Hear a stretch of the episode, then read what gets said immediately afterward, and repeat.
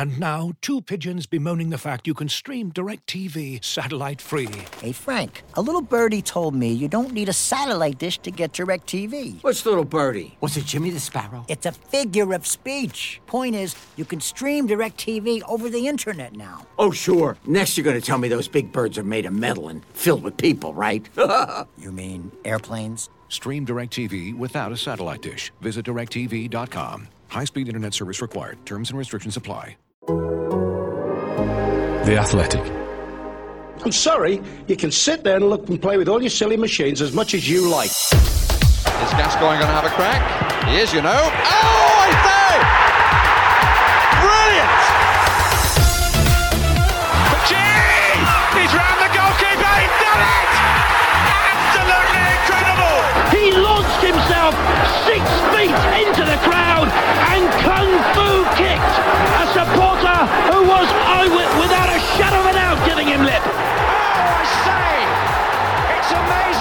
amazing! He does it tame and tame and tame again. Crank up the music!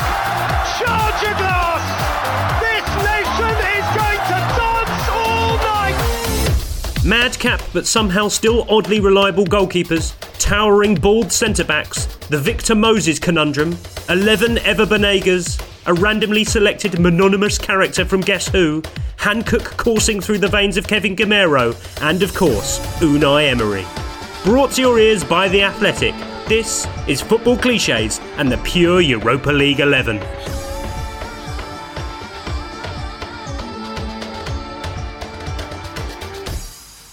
Right now, you can subscribe to The Athletic for just £3.49 a month. That's 30% off the full price of a subscription. You'll enjoy great analysis and in depth features from the very best football writers around, as well as ad free versions of all of our podcasts. So go to theathletic.com forward slash cliches pod to take advantage of this special discount. That's theathletic.com forward slash cliches pod.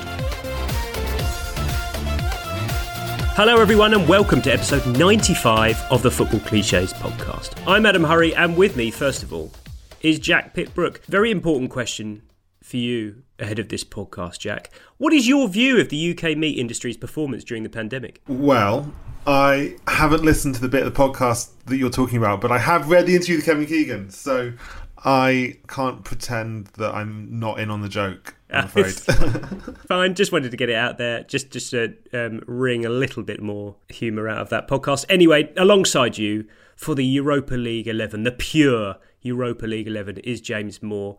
James, this isn't too niche, is it? Because I think this is a fascinating layer of the footballing bedrock. No, the Europa League is as big a competition as the Champions League, right? It's just it all con- concentrated into one day of the week. But that, that Thursday night is a joyous time for millions of people right across Europe. Yeah. Administratively, it is the same size as the Champions League. So Yeah, exactly. Yeah, fine.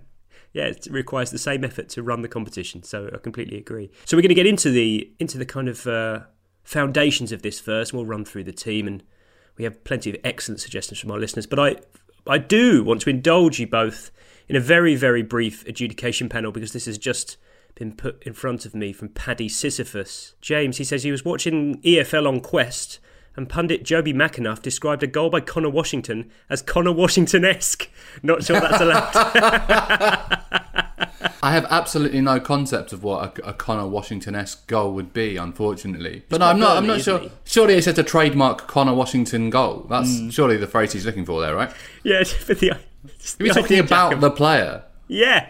Um, I mean, I, I see. I can understand where the logic came from, Jack. It's just the idea of a player just about doing an impression of himself, which I quite like. I respect like the commitment to to doing punditry well that you would know the trademarks of players that you know, far down the league. So yeah, I'm I'm all behind all for that one. The only thing I can think of is, is if Conor Washington has reinvented himself to become a completely different player and then done something that was an echo of his kind of original iteration. But not enough to roll back the years. Yeah, yeah, yeah. yeah. Right. Okay. Yeah. Because he's probably not old enough, is he? So uh, Probably not. Okay. No. Well, maybe we'll let Jobi McAnuff off. Off. Right.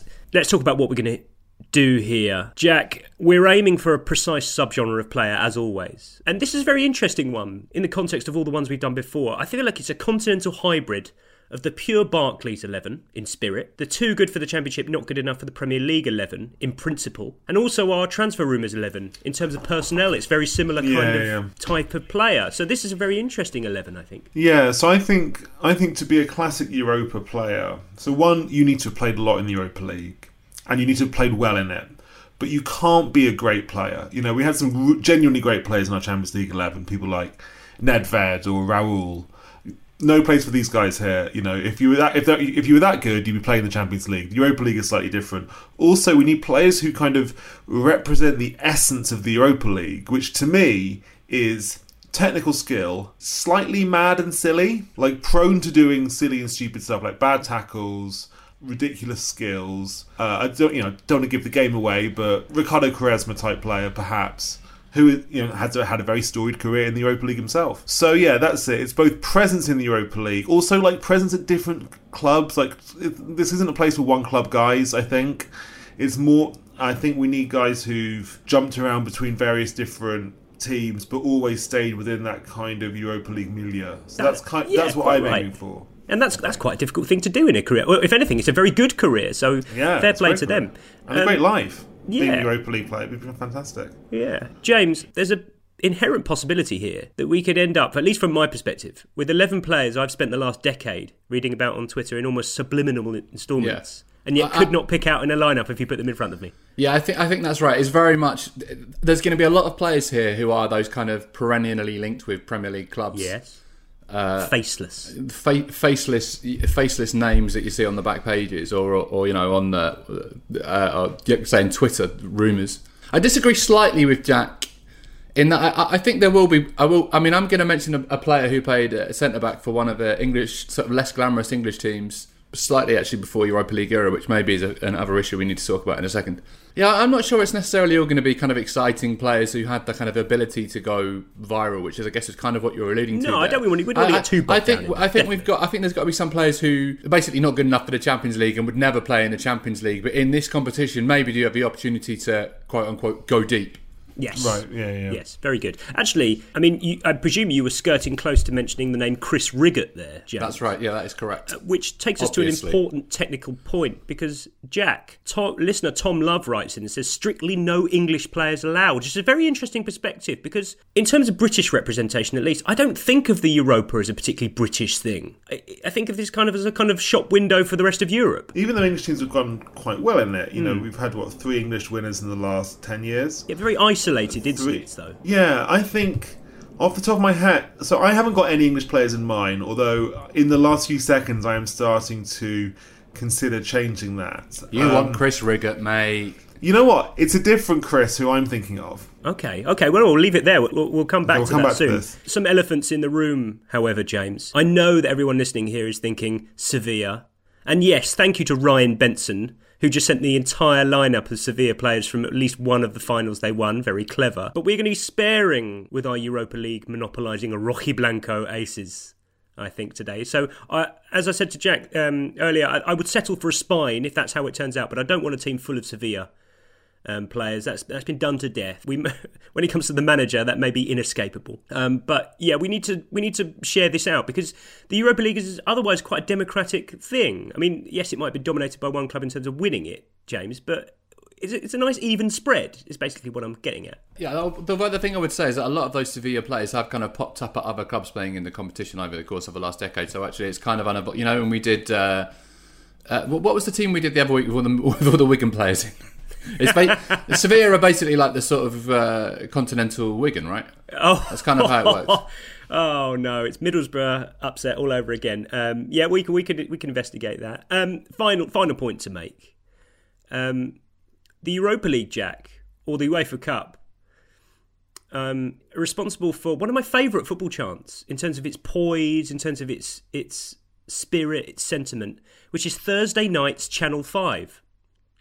A, a genuinely great all-time football chant. I don't care if it's now obsolete um, because the, the fact that it's obsolete and still still rings true is is, is really good. Um, it, it's so good, of course, that it it has a Wikipedia page for itself. And football chants on Wikipedia pages are great because they're so matter of fact. So, Jack, let me read you out the intro for Thursday night's Channel 5.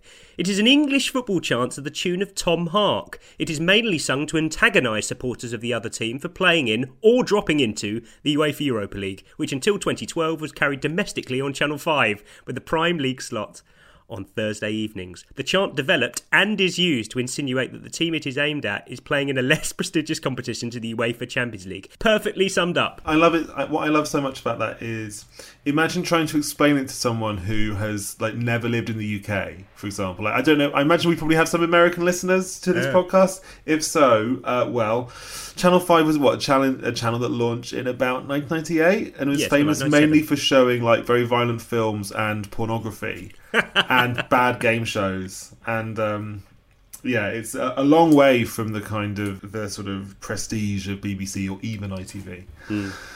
Yes, quite right. Um, but interesting, the development of this chant, James, as Wikipedia quite rightly states, it, it is used to gently antagonise people for their current club status. But Channel 5, in a quite quaint, charming move, reclaimed Yeah, it for themselves. yeah. Stan Collymore It's an and, uh, historic piece of television. I've got a clip for you, actually.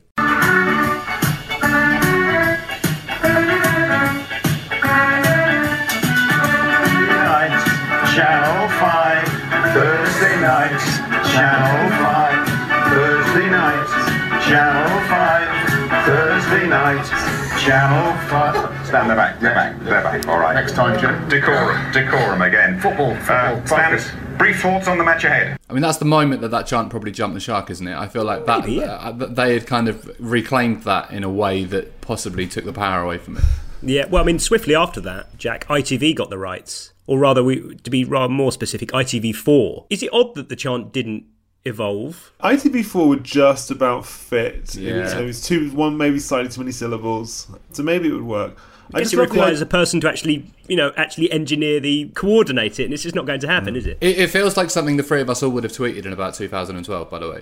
Yes, definitely. I just love the the, the, the use of the verb antagonize in this because it gives me the image of like a bunch of I don't know Arsenal or Tottenham fans being forcibly held back by stewards in their fury at being Yeah. reminded that they were playing on Channel Five instead of on ITV. Well, of course, Ashley Cole famously um, shouted it at Manchester City players after their exit from the Champions League in 2000 and something or other. Um, so, it, you know, it, it definitely became a weapon. Um, final point on this. Um, listener Sam James writes and says, technically not a player, but I just want to nominate Matt Smith. Oh, yeah. yeah, that's spot on, actually, isn't it? Yeah. That really is. Yeah, Europa League highlights. What a gentle piece of football television that was.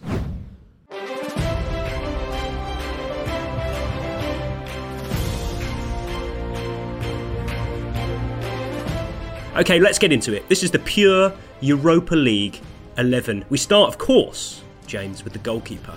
Um, who is the Europa League's Igor Akinfeev? Well, having said we didn't want to go all in on Sevilla, I am going to name a Sevilla goalkeeper first up. But obviously, your you know it's your it's your shout. You can omit him if you wish. Mm. Uh, Andreas Palop, who was a Sevilla goalkeeper in uh, 2006 and 2000 2007, which obviously, as we know, is pre uh, pre Europa League. Jack's face now looking at is this not pure enough for you? Not a UEFA Cup podcast, pre- James. It's the Europa League it's, podcast. It's just a renaming, mate. I don't. don't The get too- transition period is an important point. It's very. It's You very wouldn't claim to- something. think- You I wouldn't think claim a pre- pre 1992 player as a Barclays Premier League player. No, but I feel like the lines here are way more blurred. Dixie Dean, Barclays Like a- legend. Did Andres Palop play in the Europa League? Ah, do, do you want me to check his Wikipedia Of course now? he did. Surely he did. I would have thought so. Um, But J- listener he, Jack he, Pearce he, he says scored a goal. Palop. He scored a goal in like a sort of last 16 game and then saved three penalties in the final. Wonderful. That's perfect. And he set Yeah. Sevilla on their way to win the competition 10 times in the, however many times it is, 10 times in the next 12 years or whatever Yeah, stupid quite number right. is. Listener Jack Pierce writes in and says Andres Palop, Sevilla's madcap but also reliable keeper during the transition from UEFA Cup to Europa League. He, he he's up there. Well, he, you could argue then he made he maybe he made the Europa League what it was. His you know we talk about how the Premier League was formed and all the stuff that happened. You know uh, Michael Thomas scoring that goal at Anfield and whatever else being part of a decision to form the Premier League. How do you know that Andreas Palop's headed goal against I think it was against Shakhtar actually. Uh, and then his free penalty saves in the final weren't a big part of the decision to rebrand it to the Europa League. Very, very, very. where would important where would. Hancock be without Andreas Palop? Jack. Okay, so we, we have a solid name to start with. Jack, I offer you a couple of quickfire names. Kevin Trapp, I don't even know who he is, and Helton. Helton, Oh, yeah. yeah. Ex-Porto yeah. goalkeeper Helton, who won the Europa League in 2011, and one of his Wikipedia photos is of him looking slightly uncomfortable during a blizzard before a Europa League game against Rapid Vienna in December 2010, which is which is pure Europa League image as a frozen snapshot of the of the experience. Yeah, when I was doing my research, I think I do. Rec- I think I would recognise Helton if I saw him. Didn't he wear pajama, like pajama Yeah, bottoms, tracksuit bottoms, which is yeah, quite a absolutely. classic, quite a classic Europa League look. Um, when I was doing research earlier, the name Beto kept coming up. Ah, that's good. Uh, formerly of Porto, very very Europa League career. Porto, Braga, Sevilla, Sporting. I think played for two of the Sevilla finals. I think would have been in goal when they beat Benfica on pens in 2015. So in some sense, he's got a great he's got a great Europa track record. At the same time, if I saw him in the street, I would have no idea who he was. And if somebody had asked me yesterday who was in goal for Sevilla when they beat Benfica on pens in 2015, I would not have said Beto. I would have said. I don't know, somebody else. Well, this is sen- this is a sensational start. This is So really he's got good. that kind of name. He's got that kind of like I don't want to say namelessness, anonymity, which is a part of being a Europa League guy. I think. Well, I've thought about this. Um, I've weighed up Andres Palop's era spanning influence. I've thought about Beto's facelessness, but it's Helton's tracksuit bottoms that wins it for me. So Helton is our goalkeeper. He's won the Europa League. There's something slightly erratic looking about him because of the trousers, but I'm convinced he's had at least one game where he's foiled and thwarted a big side. So Helton is our number one. Don't worry, I will let you have at least one player each into this 11. Let's go to right back now, Jack. Straight straight away, given that he missed out on our pure Champions League 11, so I feel like we almost owe it to him. And as Dara Morrissey says, very useful for set pieces, Dario Srna. Yeah, I was I was torn between Dario Srna and Jesus Navas. Uh, Navas is kind of a converted right back, but did play there in the 2020 Europa League final, which Sevilla won, and also has the kind of UEFA Cup track record that James was pointing out. Srna, I don't know, I just I'd just rather have a specialist right back. I think Srna, I think Shakhtar, Shakhtar is somehow both the team I associate as a classic Champions League team and a classic Yeah. Europa League team. Yeah. Um, he was. I don't think I can't remember. Shak, so Shakhtar. I don't know how Srna's played in the Europa League, but he would have played hundreds of games. They got to the final, got- didn't they? Once was it 2009? No, they won. yeah, it, the they? last one. Didn't they lose the last final to Werder Bremen, or did they beat No, I think they won. I think they won. Was that the last ever UEFA Cup? But by your by your pathetic metrics, it doesn't count because it was pre Europa. Yeah, indeed. But they did. So Shakhtar did get to the semis of the Euro, of the Europa in 2016. He's also he, he's just like quite an interestingly distinctive player. Played through his 30s, really good at set pieces, and yeah, great player, icon of the game. He's my right back. Oh, sorry. I had a Navas. I had a Navas. Sorry, I thought it was the, I thought it was the one Hang on. Srna. I thought you'd, you'd, you'd very gradually changed your mind for, in No, the no, space no. of five minute monologue. That's fine. Navas is a very good shout and an and unexpected one for me. But James, let's hear what you've got. Well, can I give you another sort of repurposed winger into a, into a fullback? Uh, and this guy, I, I think this guy's first 50 matches for Chelsea were all in the Europa League, uh, which is some stretch given they've only been in it twice. Victor Moses. Just feels Oh, incredibly okay. Europa Yeah, I, don't, I just don't think he played any Premier League games for Chelsea i- i- in that early part of his time there. But he played loads in that run to the final in was it Hmm. He did. 2013. Did I feel like he probably Yes. played almost every game. And he's popped up. I think he must have played for Liverpool in the Europa League when he was there. You know, I, I'm sure Stoke he's played for other the Europa clubs. League? Fenerbahce in the Europa League? Not, not sure about that one. surely not. But sure. I mean, well, I mean, where else has he been? Like Fenerbahce? Was he at Fenerbahce? I'll tell you what. I feel like I'll tell you what. If Victor there in the Moses played League. for Stoke in the Europa League, He definitely which I didn't. my instinct says he didn't. Shite. It was earlier than that Stoke in Europa League, wasn't it? Oh no, wait, 11, 12. I 14, reckon it's- 15, don't think so, not sure. I, I still like it as a shout. Um, the, only, the only Have you got any other names for us, James? Do I need another name after Victor Moses? I'm The only sure thing I do. I've got is for you is Vedran Corluka. Ooh. yeah, that's really good. Uh, look, I, I'm conscious that uh, at least one person has complained about me talking about Spurs too much on this podcast, so I'm going to be very careful. Well, we've got to be careful of being too severe, that's all. That is true. But Victor Don't Moses, to be careful Victor Moses didn't too- play for Sevilla, so it's fine. Are we happy with Victor Moses? Moses I know over I am. Srna? Yeah, let's go for Moses over Srna. Victor Moses. Okay, I feel like this is the one that people are going to go, nah, not having it, but don't care. Um, that's what happens with these lineups. We're up against the clock at the end of the day. Um, left back, I found quite problematic, Jack. Not many options until Joseph Doherty came out of the gloom with Razvan Rat. Correct. Ah, West Won Ham it with. Shakhtar in 2009. West Ham Seemed like he was there Spot forever, on. getting knocked out by Sevilla and Marseille in the last eight.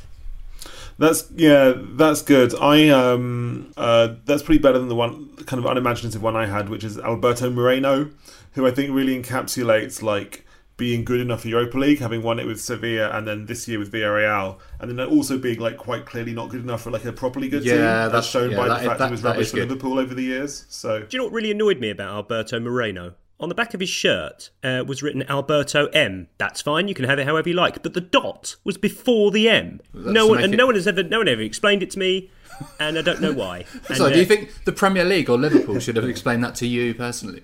I, I, I believe someone should have, put- you know, offered some sort of logical explanation why it was the case. But certainly at Liverpool, the dot was before the M, and I don't know why. But yeah, no, I'm, I'm really happy with Razvan Rat. Yeah, just he- for James's very enthusiastic reception to. He you know. he feels more on the Europa end of the Shakhtar spectrum than Srna to me. I think I think that works really nicely. You've got to have Shakhtar in there, and I think he's the perfect man. Um, uh, just going back very slightly, producer Dave, uh, with three exclamation marks, says he cannot believe that Victor Moses has been chosen at right back. I am slightly concerned. I am slightly concerned about Victor Moses, about the reception we might get. Did, does he have a breadth of Europa League legacy that we're looking for? Do we do we really want Jesus Navas instead?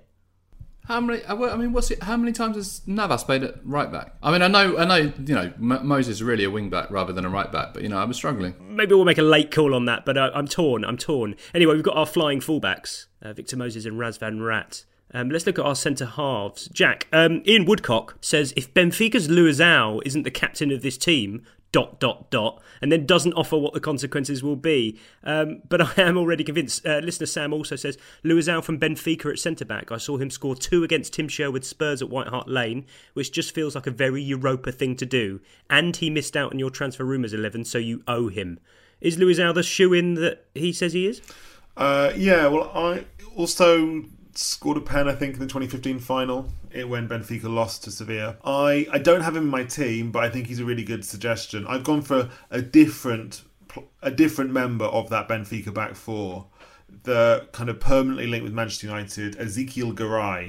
Ah. Garay I don't lost, think we had him in the room as eleven. I'm not lost sure we did. two Europa finals with Benfica. Also played for Zenit St. Petersburg and Valencia, who I think are very Europa-y teams. Yeah, Oh, Uh, playing for Zenit really elevates it. that is, yeah, Garay's got to go in. I do like so I've that. got Garay, but I think Luizao is a great suggestion too. Okay, James, hit me. Uh, well, I mean, I had Luizao and uh, Chris Riggott, as you know. I mean, Riggott, I, I, I, can't, I can't look past him now. Uh, there's something, there's something so romantic about the idea of this guy who, you know, a- a- all of others, Middles, Middlesbrough's other centre backs then would have been what? Uh, Southgate and Ehiogu, you know, England internationals of the time or just before. Um, pretty big names by the standard of the day. Uh, but Chris Riggott, just you know, uh, quite a humble sort of player, uh, and I think that kind of sums up what can happen in the in the UEFA Cup slash Europa League, right? that's- you know, that's uh, fair enough. No, we saw with uh, with Middlesbrough and with Fulham both getting to the final. You know, a, a, smaller English club getting to European final is a pretty amazing thing, and everyone can get on board with that.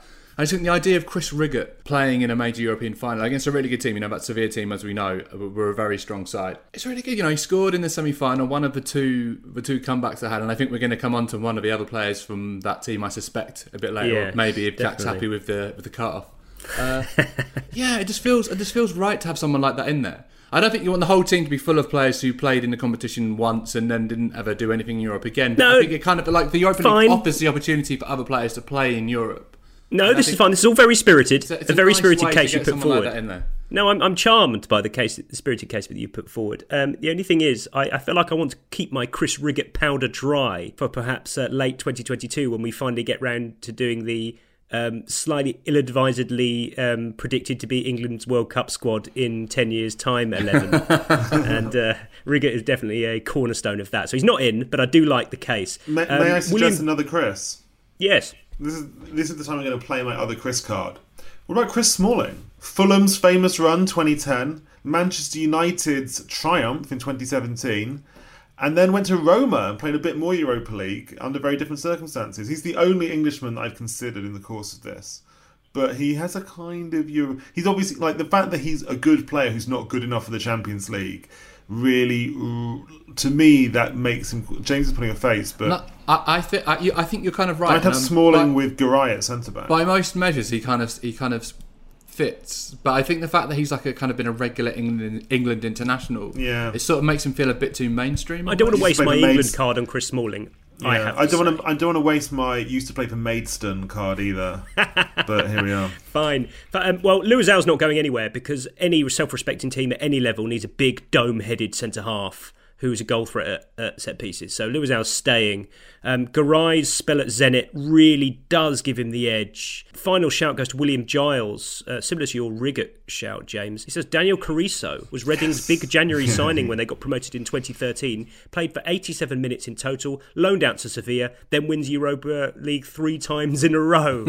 um, not not high enough in my consciousness or the mainstream Yeah. consciousness for me, but but but I but I really did appreciate the trajectory. So perhaps on our bench. So our defence, which may be um, may be amended later, is Victor Moses at right back, Razvan Rat at left back, and a centre half partnership of Luizao Ezequiel Garay. Great start. in Front of our goalkeeper Helton protecting him. Looking for an assist with your credit card, but can't get a hold of anyone? Luckily, with 24 7 US based live customer service from Discover, everyone has the option to talk to a real person anytime, day or night.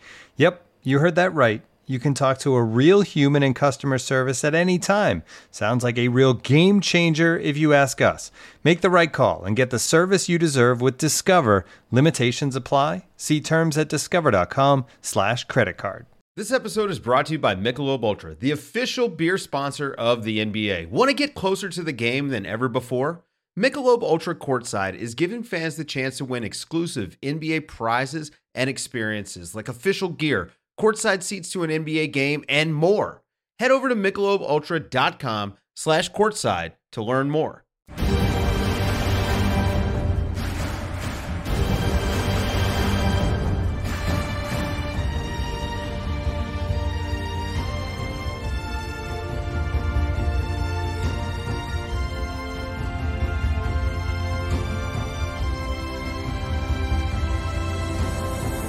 Right, midfield, a huge task ahead of us. This is going to be the bulk of this podcast, I fear. Um, James, Michael AFC just simply says 11 Ever Banegas. Ever Banega, of the five midfielders I've written down, his So name Europa. his name is first. He's incredibly Europa. I mean, I couldn't Yeah. tell you. He's the king of the Europa. I, I couldn't tell you how many of those Sevilla teams he was in, but I suspect it was probably that it was Three. several. um, sev- three was it? I mean, that's Forever definitely got to Banega. put him in. I, he feels like one of those players who is just kind of bubbling under below elite level, uh, which is obviously incredibly Europa League. I, I, I just you know, he's one of those players you just you see play every now and then, and he's not actually that great. he's obviously not rubbish. Yeah. But like you kind of feel if he went to the Premier League, he'd be going to, you know, he'd be going to like West Ham or somewhere, or or, or, or maybe Everton when they're not in a not having a great time of it. I, I and he had a kind of he had a kind of Europa League level kind of scandal, didn't he, Jack? With some sort of webcam situation, I believe. oh God, yeah, Yeah. yeah, I've forgotten that. Yeah, that's very Europa League behaviour, isn't it? It is, so yeah.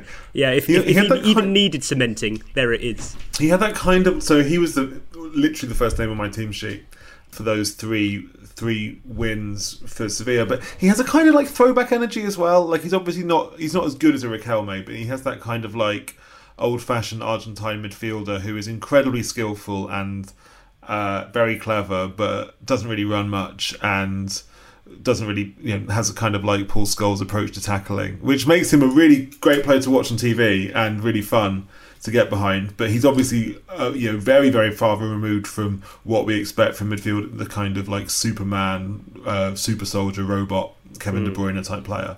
Yeah, no, I'm very happy that that's a shoe in for me. So we've only got two slots left in our midfield, but so many Europa League subgenres to cover here, James. First of all, well, no, specifically, uh, Ross Quinn says João Moutinho has to be in there. A top quality player, but half his appearances in European competition were in the second tier. I haven't checked this, obviously, but it sounds definitive. Uh, we can't have one or the other. We pretty much have to have him, don't we? Yeah, I definitely got Moutinho in my team. He was the second name in my midfield. I think he's just always been at that level. Like he's a very good player, but the fact the fact that he was one of the Monaco players who didn't get signed, he was the only man left in Monaco after they reached the semi-finals of the Champions League in 2017.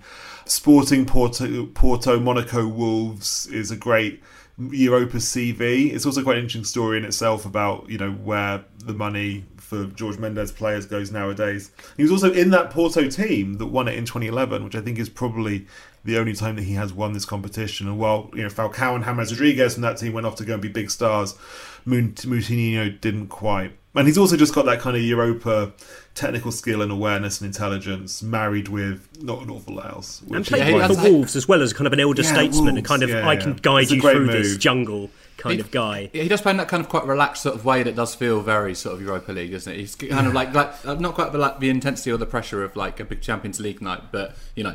To kind of spray a few passes around, I think Yeah. yeah. he, he's that sort of. And as, as you a say, the fact that he's been like the guy who's been left behind effectively twice, really, that probably says it all, doesn't it? Definitive. Yeah, I mean, it, that's very much the, the core of what we're talking about, isn't it, here? Not being considered good enough until it's too late. I want to deal with some more specific names here, James. Stéphane Mbia. QPR legend. Oh, well, yes. Well, um, I don't know if that's a feather in his cap or not. Uh, Yevhen Konoplyanka. Oh yeah, he, I mean, Yeah. he's definitely he definitely has A to be contention, doesn't he? And again, Mm. you know, hav- having talked about the players that were constantly linked with the Premier League, he he definitely ticks that box. I'm going to provisionally put him, but we, we, we really do have uh, other little furrows to plough. Well, one Um, of the players I was going to mention was Marek Hamsik, who uh, maybe like I, I, I can see Jack kind of shaking his head a little bit, like he thinks he's a Champions League player. But I think actually he played way more games in the Europa League than he did in the Champions League.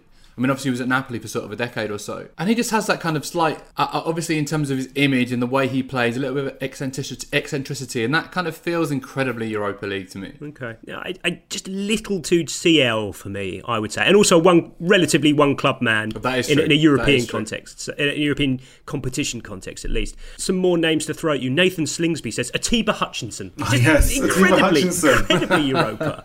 Yeah, Um, yeah, yeah. yeah. You don't know, need to, need to know who he plays for. You didn't even know to what country he represents. He's, he's, he's Europa. Canada. Mm. He's a he was like a big star at Besiktas when Bilic was manager, and he would I actually would have seen. I think I would have seen him in my favourite Europa League man, memory as a journalist, which was when Tottenham lost one 0 at the Ataturk Stadium, which Be- Besiktas were playing in while the what's now called the Vodafone Arena was being built. And so Pochettino took a pretty shit team over there with like Kaboul and all the players he didn't fancy anymore. And they lost 1 0. And because the Ataturk is kind of falling apart a bit, the, the floodlights kept going off. And so the Spurs players had to keep like going back into the dressing room while they found, you know, put some more coins in the meter to put the floodlights back on at the Ataturk. And I'm pretty sure Atiba Hut- it was like a classic Europa League experience, and I'm Hmm. pretty sure Atiba Hutchinson was playing that day for Besiktas. Quite like the idea of that. Other ones. Charlie Jones says the Europa League is the only competition that Iker Muniain has ever played in. nice touch. Um, we're, we're, we're well stocked for our kind of um, scheming Iberian. Well, yeah, I was going to say M- Miguel Veloso was the other one I was going to mention as Oh, well. yes. He feels incredibly uh, Europa Cup slash Europa League. Yeah. In a similar vein, Reese Jones says Borja Valero. I feel like I've never seen Valero play in a Spain shirt, but he must live in WhoScored's Europa League Team of the Week forever. um, yeah, yeah, it's, yeah. We're basically on the same theme here. Greaves Bell fourteen says Yoan Gouffran. Is he the Newcastle one? Gourcuff is the be- is the good one. Hmm. Gourcuff was the guy who played for Lyon and Milan and Hmm. Bordeaux. He's brilliant when Bordeaux won Ligue 1 in like Yeah. 2008 or 9 ish. He was like a yeah. YouTube He doesn't sensation. feel he doesn't feel like like a 15 Europa League ago. player. He feels like a sort of a, a short a short-lived Champions League player who then just completely went off radar, Yeah. right? Uh, we, also, we can save him for our Eurosport Eurogoals 11, I think, as well. James, I don't want either of these players in my team, but I do want the definitive take from you about who is more Europa Erik Lamela or Nacer Chadli? Erik Lamela, one hundred percent. Okay, quite agree. Uh, uh, Um, he was the only Spurs player I was going to be willing to talk about. I mean, just just for the rub, I Yeah, know. he's just an incredible must. Europa League. Uh, he's just a Europa League icon. Okay. Um, final random shout from our listeners. Henry Worth says Mehmet Topal. Yes. Who I know less than zero about, and yet he still bleeds Europa League to me. Even less than Atiba Hutchinson. I I reckon he could have played against Manchester United in European competition like 50 times, Yeah. which I suppose actually maybe means he's a Champions League player more than a Europa League player. Yeah, very possibly. Um, I think Fenerbahce um, stalwart. So we have two slots nailed down. Yevhen Konoplyanka is clinging on by his fingernails for the third slot. But I offer you this situation. Eastern European based Brazilians with squad numbers between 80 and 99. we have to have one. We have to have one. Flash 1985 Jack says Taison should represent the mandatory Brazilian that appears in Eastern European teams. That's a good start. Samuel Dustow says if it's not Alan from Braga, we riot. That's a step up. I'm I'm more tempted by him. So how do you feel about how do you feel about Alan from Braga first of all? Isn't that now Alan at Everton? No, that's different Alan. No, that's Is that a different Alan? Yeah. I remember being uh, Europa League game at City where I think Alan was playing for maybe for RB Salzburg or something, and he was cheered onto the pitch, and it was like everyone thought it was hilarious to have a player called Alan. Yeah, I reckon Alan. I need to figure out. I need to figure out. I need to tell one Alan from the other. I'm getting them all I've gone off confused. Konoplyanka completely. We No, have have- Konoplyanka's in the front three, right? Yeah, yeah, exactly. Konoplyanka would be more of a sort of attacking player. The only way to really decide this, because I mean, Alan seems definitive, James, but perhaps not quite. But Ross Tyson has taken us down the avenue perhaps we need to go down. He says, I'm sure this is breaking the rules, but can you just include a generic first name which covers every Brazilian journeyman who plays as an attacking midfielder and takes every set piece for an Eastern European team? How could we do that? How could we pick a, a name that kind of just fits? Well, I offer you, in front of me, I have the entire list of characters from board game Guess Who.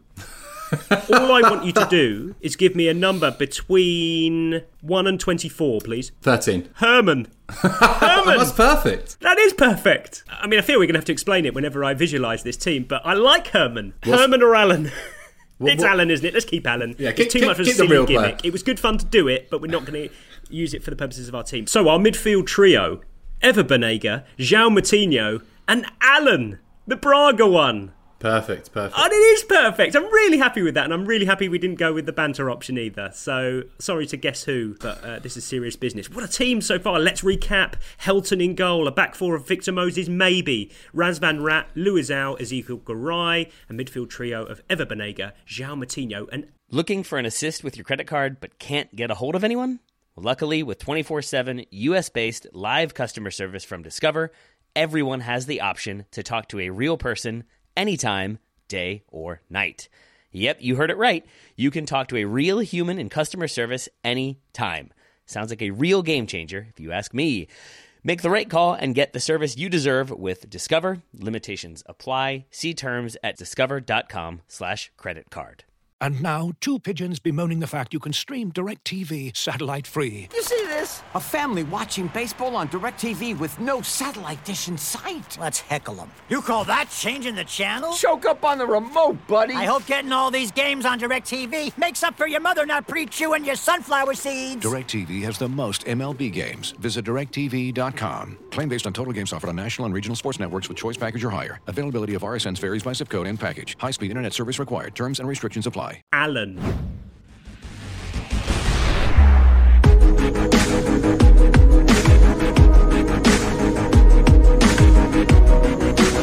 So up front, this is the fun bit, and perhaps the most clear-cut part of our team of all.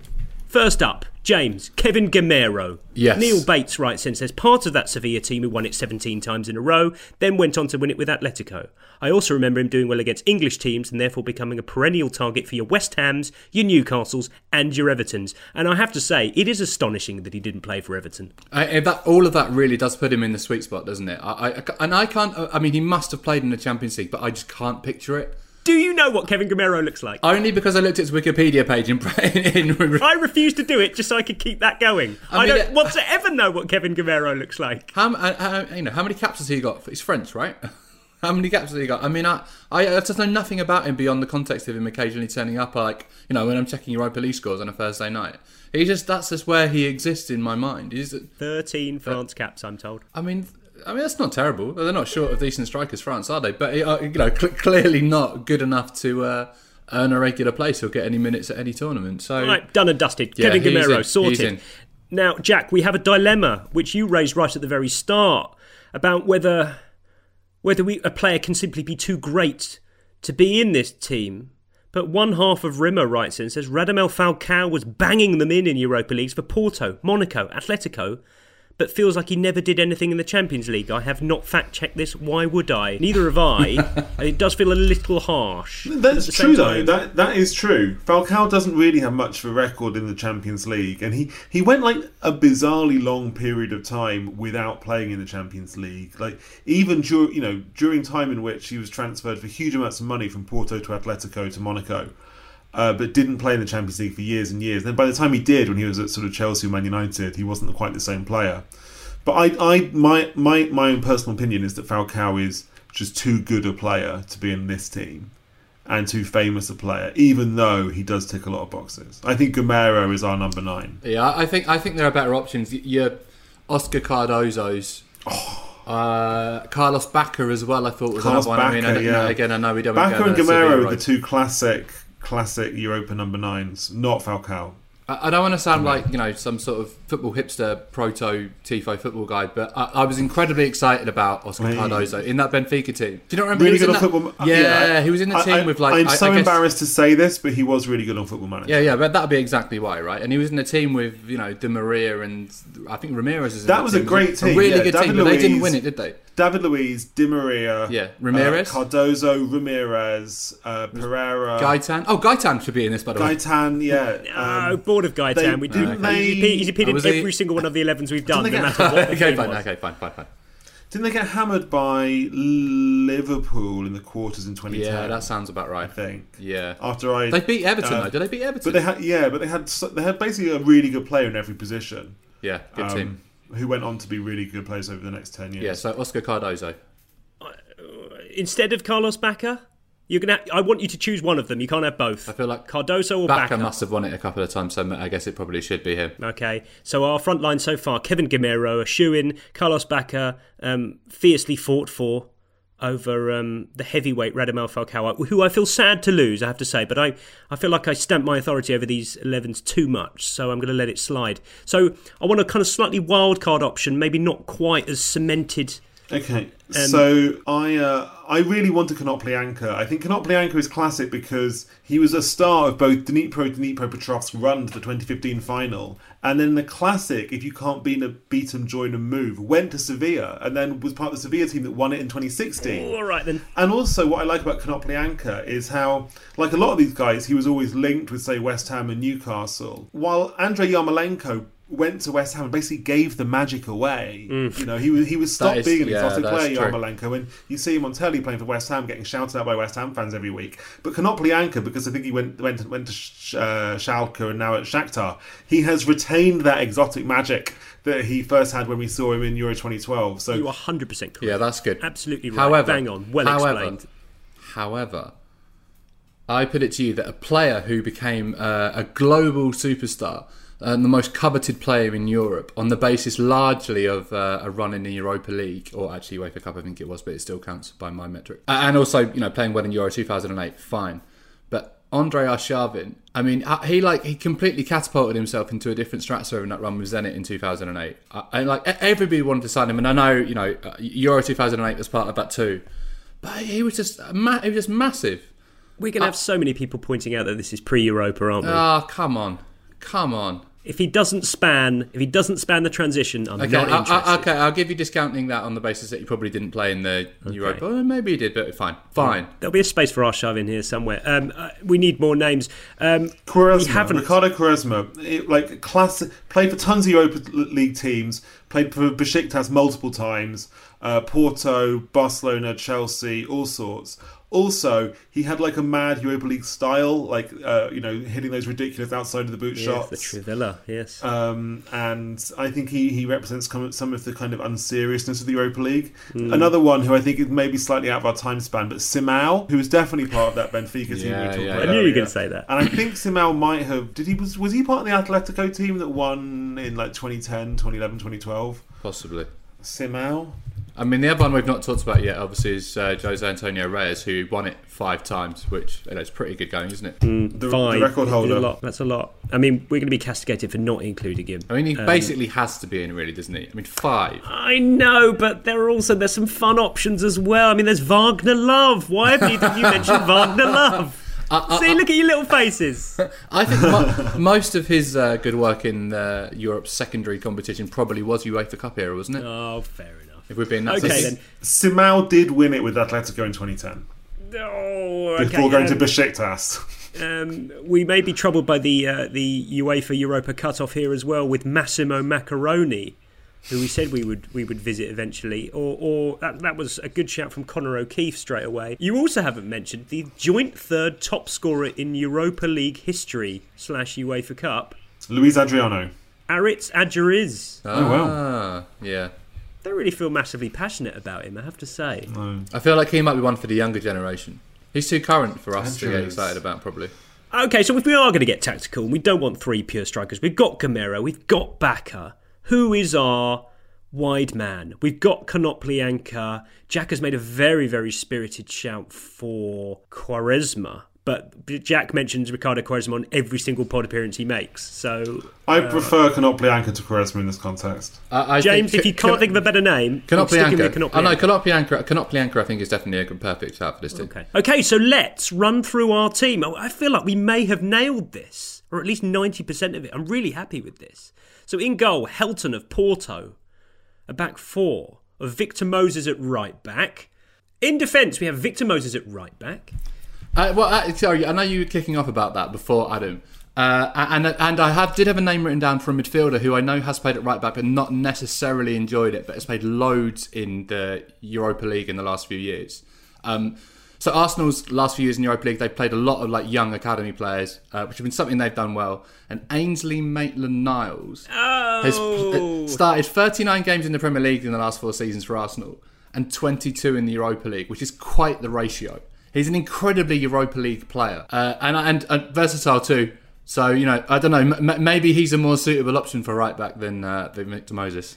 Yeah, maybe. Maybe he represents the kind of big club giving their fringe players a chance in unfamiliar positions just to just to get the game completed. Jack, how do you feel? Well, that James bringing up Arsenal, Europa League level Arsenal right backs just made me think kind of overwhelmingly of Mathieu Debuchy. Lille, Newcastle, Arsenal, failed transfer to Man United. He's very Europa League. He's We also aren't clearing this up He's also all. one of the slowest players I've ever seen play in a football. I remember seeing him play for Arsenal against Cologne. I think it was Cologne away, maybe Mm. 2016 in the Europa League, and he was trying to play at right wing back. And he was so slow that he couldn't do it. And I think they had to move him to right centre back and put Calum Chambers at right wing back instead because Debuchy was just too slow. Do you know what? I've weighed it all up, and I'm actually happy with Victor. And just cut all of that out and pretend it never happened. yeah. So No, our gotta back it, four, after all of that, is Victor Moses, Razvan Rat, Luizao, and Ezequiel Garay. What a, that's a brilliant back four. I'm really happy with that. Great balance, great pedigree, experience, physical Height. presence, attacking intent. Love it. Midfield three of Ever Banega, João Moutinho, and Alan. All the boxes ticked. All of them. Schemers, winners, experience, um, people you get mixed up with other people, Brazilians with one name, Braga, done. Fantastic. Really happy with that. Didn't even have to get Erik Lamela in either. And a surprisingly controversial front line of Kevin Gameiro, Carlos Bacca, and Yevhen Konoplyanka. Those three- was going to get into one of these teams eventually, and here he is. Those three could easily have just played together in one game, right? I'm, I'm sure, I'm certain of They it. must have done. And and that that I say is the rubber stamp for that front line. Very good call. Very good call indeed. Um, bit of a formality really, but our manager is Unai Emery, right? Yeah. There's there really is no escape. Yeah, it's got to be, isn't it? Um, but what about our venue for our dream final? Where are this lot going to be lifting the trophy in year twenty something or other? Uh, Vodafone Arena, Besiktas play in Istanbul. Interesting. Uh, the Aviva Stadium is quite a good one for this sort of competition, I think, isn't it? oh, I do. I mean, had, mm, I think they has did. They have it. has Do they have it actually? Or maybe they did. I feel like they might have. Yeah, no, did they Think have about the, the the, Porto Braga one in 2012? I think they might have had. Yeah, they did. That was at Lansdowne Road, yeah. quite like the Vodafone Arena shout, but I also offer Olympic Stadium Baku. Yeah. Baku's very Europa League as a city. Yeah, it is. Happy with that? you clearly are. Yeah. yeah, I am. What a well, fantastic. Um, this wasn't too niche. I feel like this is this is really this is probably one of the the most tidiest explained teams we've ever had on the Football Cliches podcast. I'm so happy we've done it. Um, I hope everyone's looking forward to another fascinating campaign, or half watching another fascinating campaign of Europa League action. Um, we might do the Europa Conference League 11 next next year. Let's see how that goes. Thanks to you, James, for joining us. Thanks, Adam. And thanks to you, Jack Pitt-Brooke, for joining us too. My pleasure. Hope everyone approves of this team, and uh, if not, uh, I'm sure you'll let us know. Uh, thanks for listening, everyone. See you next time. The Athletic. As you've probably heard by now, we've teamed up with BetMGM this season. We'll be using BetMGM lines to make all of our picks, and we'll have special offers for our listeners each week. If you haven't signed up for BetMGM yet, use bonus code The Athletic, and you'll get a one-year subscription to The Athletic plus up to a $1,500 first bet offer on your first wager with BetMGM. Here's how it works. Download the BetMGM app and sign up using bonus code The Athletic. Make your first deposit of at least $10. Place your first bet on any game and claim your voucher for a one-year subscription to The Athletic. See BetMGM.com for terms. U.S. promotional offers not available in D.C., Mississippi, New York, Nevada, Ontario, or Puerto Rico. Gambling problem? Call 1-800-GAMBLER. Available in the U.S. Call 877-8-HOPE-NY or text HOPE-NY 467-369 in New York. Call 1-800-NEXT-STEP in Arizona. 1-800-327-5050 in Massachusetts. 1-800-BETS-OFF in Iowa. 1-800-270-7117 for confidential help in Michigan. 1-800-981-0023 in Puerto Rico. First bet offer for new customers only in partnership with Kansas Crossing Casino and Hotel. Don't forget, if you haven't signed up for BetMGM yet, use bonus code The Athletic, and you'll get a one-year subscription to The Athletic, plus up to a $1,500 first bet offer on your first wager.